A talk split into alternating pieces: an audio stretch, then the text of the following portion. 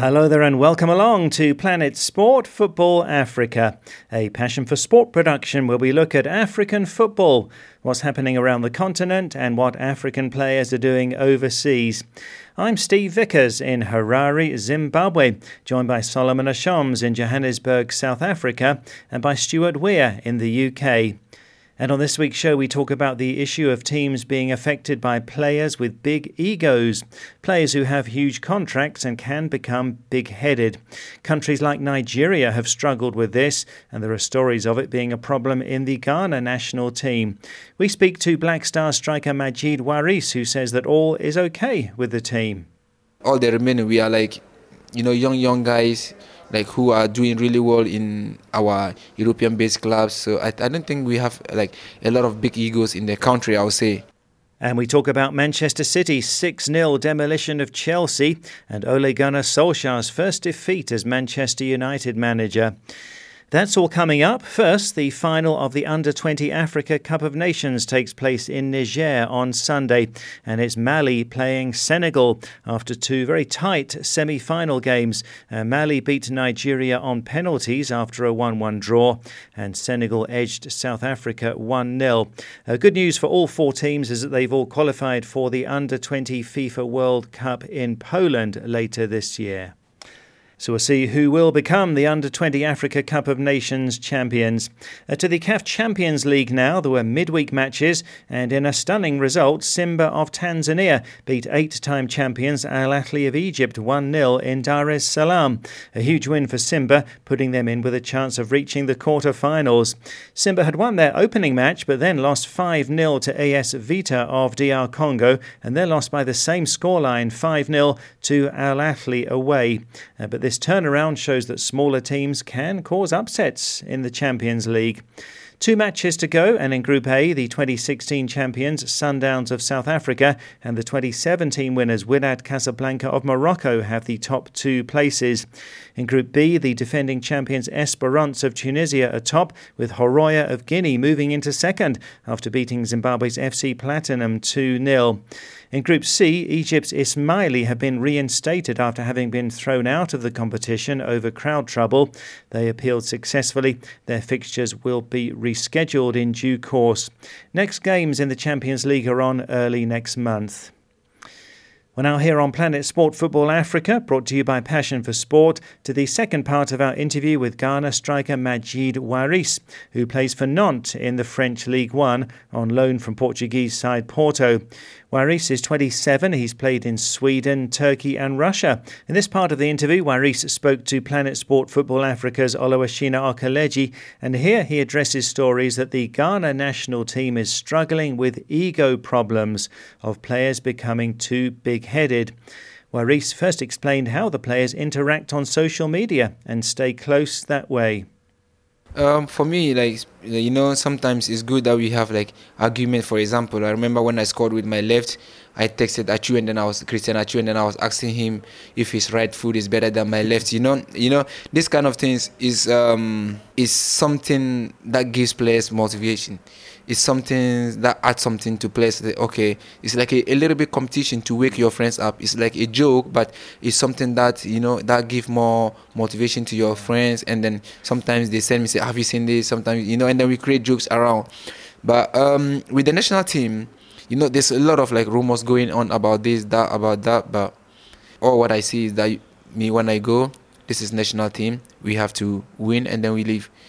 And then um, I think that's what if you think if we win, if we are winning cups, someone is going to talk about this that is because we are not winning. If we win the cup, if we win the trophies, then no one is going to talk about this division. There is that. So all what we have to concentrate as a players is to win a trophy, and then everything will be united. When the European countries want to analyze Africa, they say Cameroon, for instance, they had egos with Eto'o, this one, that one, big players. Nigeria, they will say they used, they've always had ego problems and all that. So it's not something that is really affecting Ghana. It's just the fact that you guys been unlucky. Um, if you look at the Ghana national team, I think there are like maybe few players that you can say they've achieved something like really big for themselves personally. If you look at the Ghana national team, I think most of the team is just like lots of young young boys. It's not like Nigeria national team that you can pick out like a lot of big stars. This is this is the advantage for the Ghana national team. We have a lot of young young young young players who play as a team who and who make a lot of, a lot of sacrifice for the national team. And then I think this is something like we should consider. And then I don't see anything like with ego. And then because if you t- look at Asamoah Gyan, if you look at Dede, and then all the remaining, we are like, you know, young young guys like who are doing really well in our European-based clubs. So I, I don't think we have like a lot of big egos in the country. I would say. That's Ghana national team striker Majeed Waris speaking to Oluwashina Okeleji. Uh, well then, Solomon, this is an issue in African football, isn't it? Uh, we heard there from Waris saying that uh, things are okay, uh, but egos means people who become big-headed. In this case, uh, players who can become big-headed after getting deals with big clubs and taking on a lavish lifestyle, maybe then thinking that they are bigger than the team. Well, the issue of egos in African football have been around for quite a very, very long time. Right from, you know, back to when football became professional, the growth of the game actually uh, made certain players uh, sort of uh, very important in their own eyes, important to the life of football in their own countries, in their own clubs, and they are adored by many fans. So it became some sort of a them a feeling of, of importance and they sometimes feel they are far more better than the team. Sometimes they feel that they, they are more important. Without them the team is not going to go on. So then came the, the opportunity for african players to go overseas and earn quite a lot of money and play in bigger clubs and get to be watched on TV by fans in Africa.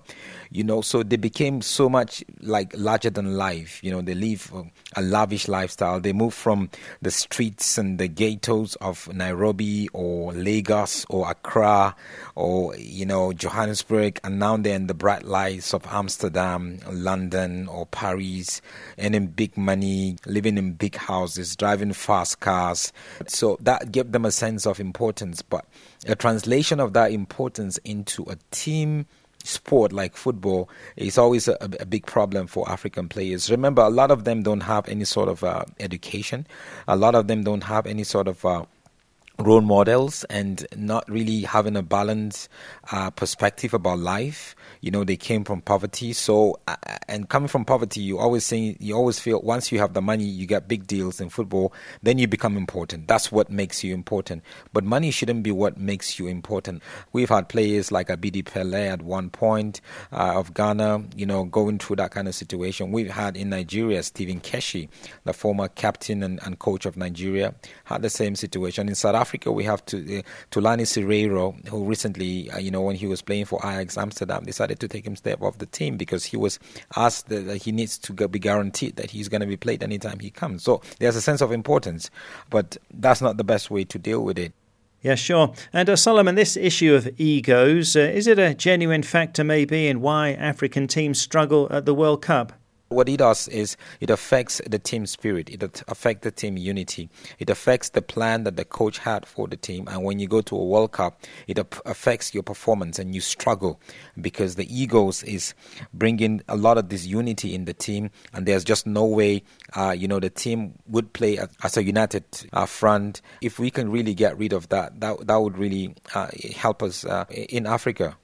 Yeah. Uh, so then, Solomon, how do you think that uh, the coaches and the leaders of the country's football federations can best deal with the problem of egos? Uh, should they drop players who get too big headed? Uh, should they treat the big names differently? Or should they do something to build a sense of pride in the team, maybe?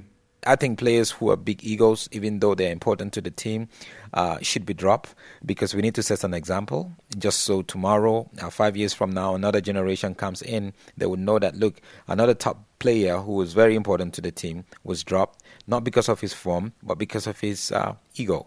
You know, we, we need to do that because every player needs to be treated equally though different players, you know, play different roles and in the team, but you need to have a sense of equality among the team. When you have players who have egos and and who wants to always get their way, then you need to, you know, try to shut them down. You need to banish them from the team if need be.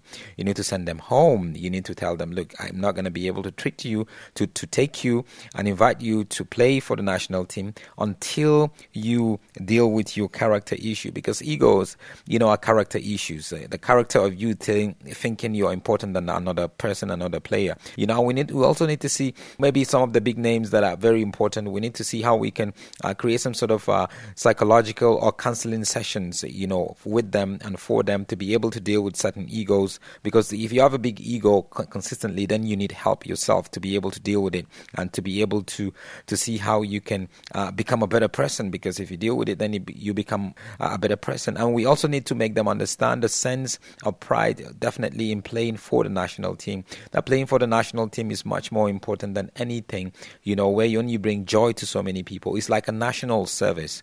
You're not doing it for yourself. So we we we must look at that and, and really uh, access that and and look for better ways to be able to tone it down and deal with egos within the team just so the team can perform better. Thanks, Solomon. Always a tricky one to handle, that one, I'd say. Well, Stuart Weir, our European football expert, joins us from the UK. And uh, Stuart, these clashes of players with big egos, are clashing with their coaches, is a global issue, doesn't happen just in Africa. And Ireland captain Roy Keane being sent home ahead of the 2002 World Cup is one example. Yes, that was when Roy Keane clashed with the Ireland manager Mick McCarthy and was sent home even before the World Cup started. I mean, ironically, I met Mick McCarthy when we were both guests of FIFA at a game in that 2002 World Cup, but I didn't have the courage to ask him about Roy Keane. The issue that they disagreed about, though, was one that a lot of African players would sympathise with. Roy Keane was used to the best of everything with Manchester United, and he felt that, frankly, the Irish facilities for the World Cup preparation were a bit amateurish, and said so. The Irish management didn't like it, and he had to go. Keane's departure from Manchester United was another example of his ego, and Alex Ferguson wrote of that in his book later any player who challenges the manager's authority has to go immediately.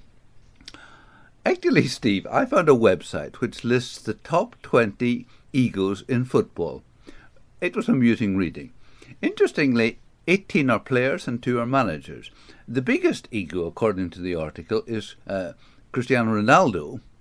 Um, one of his goal celebrations, you may remember, used to be to take off his shirt and show his six pack to the fans. Number two in the list is Diego Costa, who, no matter which club he was at, always seemed to be plotting a move to a bigger one. Paul Pogba comes third. Other players included Zlatan Ibrahimovic, who's quoted as saying, You know, I can't help but laugh when I think how perfect I am. John Terry, Mario Balotelli, Sergio Ramos, Arjen Robben, and Wayne Rooney also make the list. And then there was Ashley Cole, who, when Arsenal offered him a contract worth $4 million a year, described it as laughable wages and went off to Chelsea. Uh, since then, he's been known as Cashley Cole. Two African players make the list Didier Drogba, and I personally had some experience of his ego when I was in Abidjan for a World Cup game. We were told that all the Ivorian players were available for interview. I remember talking to Didier Zokora, Kolo Touré, but Drogba appeared for two minutes, then went off to his room. The other African on the list is Adebayor, who of course played for many of the world's top clubs, but never for very long, partly, I understand, because of personality clashes. You'll not be surprised to know that one of the managers on the list is Jose Mourinho, you know, the one who called himself the special one and repeatedly liked to remind fans and journalists of his achievements, like holding up three fingers to indicate his Champions League wins, reminding journalists that he had won the Premier League title more times than the other 19 managers combined, but it never ended well at any of his clubs. The other manager in the list is Arsene Wenger, who always seemed to think his tactics were just right and never needed a plan B. You know, Steve, I was thinking about how Jesus Christ gave us such a great example of humility when he washed the feet of his disciples and talked about taking the role of a servant. Not too many footballers and managers seem to have that mindset. Yeah, sometimes we don't see much humility from these star players. And at the top clubs, you have many players who are getting paid more than their boss, uh, than the manager. Can be a difficult situation. That can be a bit difficult, but you know, I think it's inevitable that the top players will always earn more than the top managers because players, frankly, are more in demand than managers. And of course, when you buy a player, you can always recover your money by selling him on, and there isn't the same market for selling managers. Well, thanks, Stuart, and asking for your thoughts on this on social media this week. How should coaches and how should football federations deal with players who are big headed? Uh, should they drop the players? Should they treat the big names differently? Uh, can they do something maybe to build a sense of pride in the team? You can post a comment on our Facebook page, that's Planet Sport Football Africa, or send us a WhatsApp to plus four four seven nine double five two three two seven eight zero. That's plus four four seven nine double five two three two seven eight zero. What's the best way to deal with players who are big headed? Well, this is Planet Sport Football Africa, brought to you by Passion for Sport. And you can download our app and listen to the show anytime and access past programs in our archive. To download, go to the Play Store or the Apple iTunes App Store and enter Planet Sport Football Africa.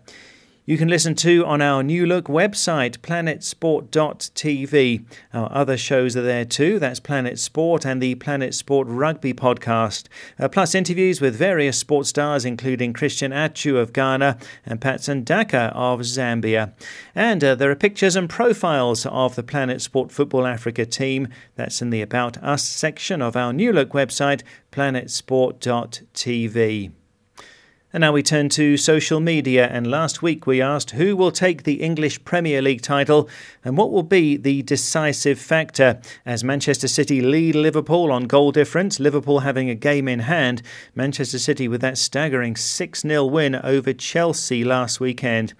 This question has prompted the biggest response we've ever had on the show, so we'll get through as many comments as possible, but uh, apologies if we're not able to read yours out. On Facebook first, and Musa Suso in the Gambia says, I believe Manchester City will win the league, and that will be known when Manchester United beat Liverpool. Uh, yes, we'll see as Liverpool visit Old Trafford in their next Premier League fixture. Sana Jaune, also in the Gambia, says, You're forgetting Spurs. Actually, I think they have a better chance of winning the league. Interesting. On WhatsApp, Chelsea fan Isaac in Ghana says it's obvious that Man City will surely win the title. Liverpool will need a miracle to prove us wrong. And certainly, City put down a marker with that 6 0 hammering of Chelsea. Ricky Ngulube in Zambia agrees, saying Man City won it recently and they know what it feels like to be champions, unlike Liverpool, who won it decades ago. I think Liverpool gave it away when they allowed City to come level on points, says Ricky. Amadou Diallo in the Gambia says, As a Man United fan, I hope that Manchester City will win the title. Liverpool's players lack the character to win, and apart from James Milner, they have no other players who've won a major trophy, and that will be the difference come May, says Amadou. And it's good to hear from Rwanda from Alan Ernest Twagi Rayezu. Alan says, uh, For me, based on consistency, I think that Manchester City will take the title. Joseph Adelino in Namibia agrees, saying City will take it as they're a tough club and they know how to work together as a team. Juma Dowda in Sierra Leone also goes for City. Liverpool always drop points towards the end of the season, says Juma. So I think City will win the league and Manchester United will surely make it into the top four. Indeed, Man United in fourth after that win at Fulham last weekend. We always welcome your voice notes here on Planet Sport Football Africa. Uh, from Cameroon, here's Nsonyi Armstrong. Manchester City will win the league because they've got a bigger squad. They have a stronger mentality than Liverpool. Uh, at the moment, Liverpool has more injuries and a lot of players are not fulfilling the tasks that they are being sent to do, especially looking at the West Ham game. They are low on mentality and Jurgen Klopp is a little bit uh, overtaken by the challenge. You can see Pep Guardiola is playing with mind games, saying things like Chelsea can still challenge, Spurs can still challenge. It's because he knows that he's playing mind games over Jurgen Klopp. Well, yeah, Pep is certainly a clever coach. Thanks there to Nsonyi Armstrong in Cameroon, saying it's going to be Manchester City. Uh, but in the Gambia, Mamor Jan disagrees. For me, Mamur, I choose Liverpool for winning the title. Because since the Premier League is named after the Premier League, Liverpool never won it. So I tip Liverpool to win the Premier League this season. Thanks, Mamor. Also on the Liverpool side is Alfred Bezai in Malawi, saying Liverpool will win the league this time around and they'll win on points and not on goal difference, says Alfred. Modu Jangba in the Gambia agrees, saying Liverpool will bounce back to win the title. Remember, they still have a game in hand, says Modu. James Olatunge Roberts is in Sierra Leone. Uh, the race is really tough, and who can be the winner of the league at this stage is difficult to say, but from the look of things, I see Liverpool to win it, says James. Blessings Nyirenda in Malawi says Manchester City are pushing, but to me, Liverpool are still ahead in the contest. They have Jurgen Klopp as their manager. They will scoop the league because he is ambitious. It's ambition versus tactics, says Blessings. And in that race, ambition always wins. Uh, thanks for that one. Uh, James Wallace Jr., also in Malawi, says Liverpool have a problem. They slip in the 90th minute just before the glory. But despite that, they will win this title. It's been too long, they've been crying, so I think they're improving on this weak side and will not slip up but just before the end this time, says James. Of course, 1990, the last time that Liverpool did take the Premier League title. Jata Samba in the Gambia also believes Liverpool have the edge. It's hard to decide, but I believe Liverpool will end by winning it, says Jata. Look at the shape of the team. City are in good form too, but Liverpool have great attackers with the likes of Mane, Salah, and Firmino. And if they have no injuries, they will win it for sure, says Jata. Uh, but not everyone agrees that it's just a two horse race. Uh, Omar Balde in the Gambia says it's far too early to say. Don't rule out any team in the top five. Sam Chiquilira in Malawi agrees, saying any of the top four can win it. The games are far from over. Anything can happen. And Mwinga Maimbolwa in Zambia goes further, saying Tottenham will win the league.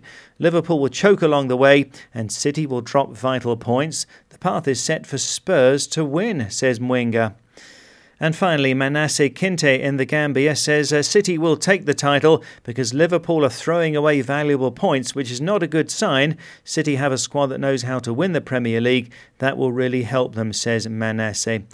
Thanks again for all of those comments and apologies, as I say, if we didn't have time to get to yours there. Uh, let's stay with that then. Manchester City's 6 0 win over Chelsea was quite something, and Liverpool played superb football in their win over Bournemouth. How do you see the race shaping up now, Stuart? Yes, it's as you were at the top of the Premier League table, with Manchester City and Liverpool both winning. City remain ahead on goal difference, but Liverpool with that game in hand. And with the FA Cup this coming weekend, we'll have to wait until the weekend of the 23rd of February for more fascinating developments in this amazing Premier League race. Now, it was no surprise that Manchester City beat Chelsea, but the score of 6 0 was a shock, especially for Chelsea.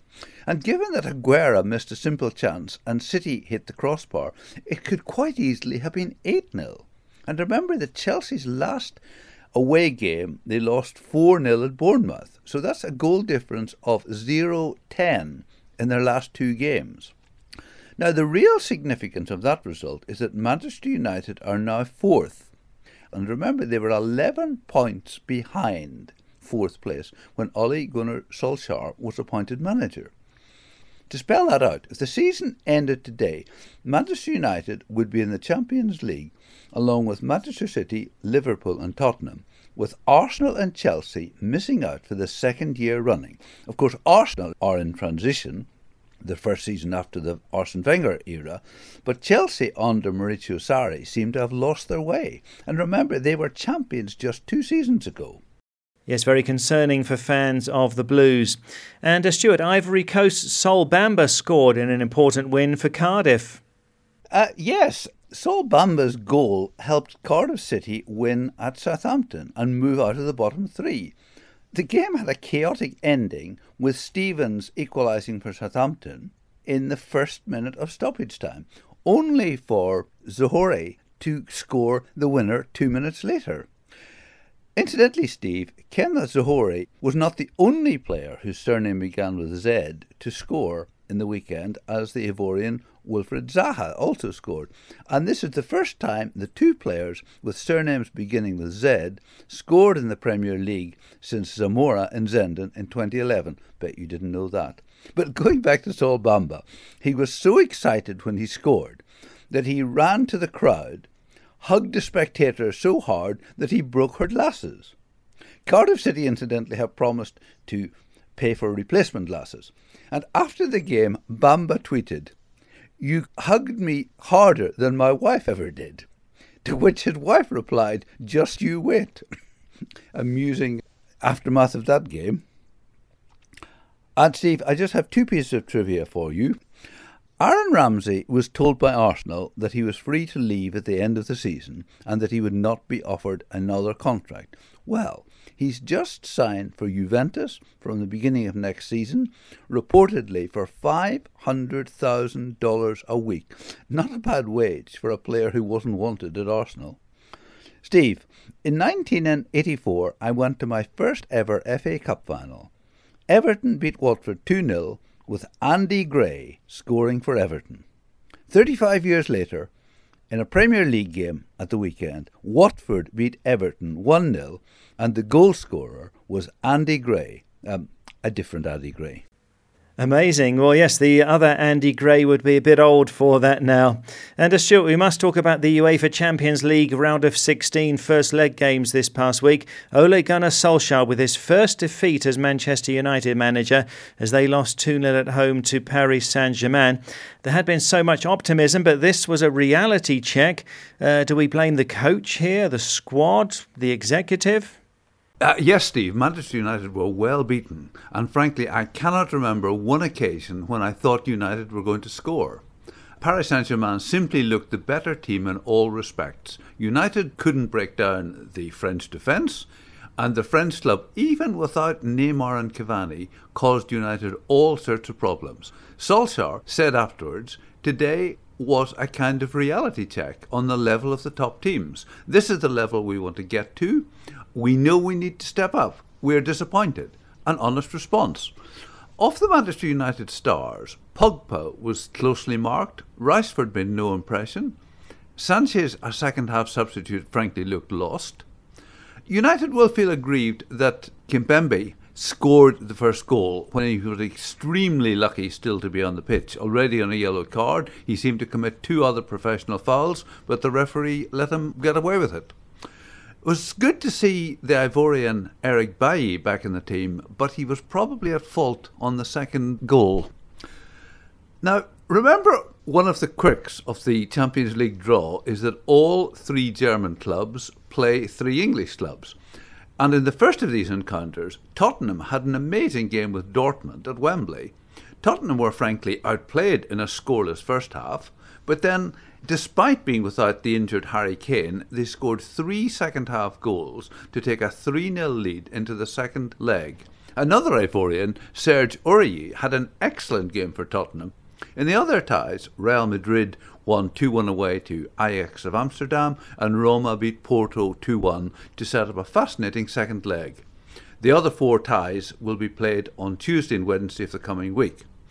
But now, VAR was being used in the Champions League for the first time this season and in quite a different way from what we saw in the World Cup or Cup competitions in England. And it was not without controversy. With the score nil nil, Ajax put the ball in the Real Madrid net, the referee awarded the goal, Ajax celebrated, only for VAR to instruct the referee to disallow the goal for offside. Now, at best, it was a marginal decision and not at all a clear and obvious error. And then in the Tottenham Dortmund game, VAR stopped the game to look at a possible penalty for handball. The ball had struck the player on the back. And Manchester United's Paul Pogba received two yellow cards. The second, which took forever to decide, seemed to involve VAR. But as I understand it, VAR can only intervene in straight red cards. And to complete the farce, the UEFA caption told us that Ashley Young, not Pogba, had received the red card. Not VAR's finest moment. Oh, well, so the video assistant referee controversies continue. Thanks very much, Stuart. That's it for the show for this week. So, from me, Steve Vickers in Harare, from Solomon Ashoms in South Africa, and Stuart Weir in the UK, thanks a lot for listening. And Planet Sport Football Africa is a passion for sport production.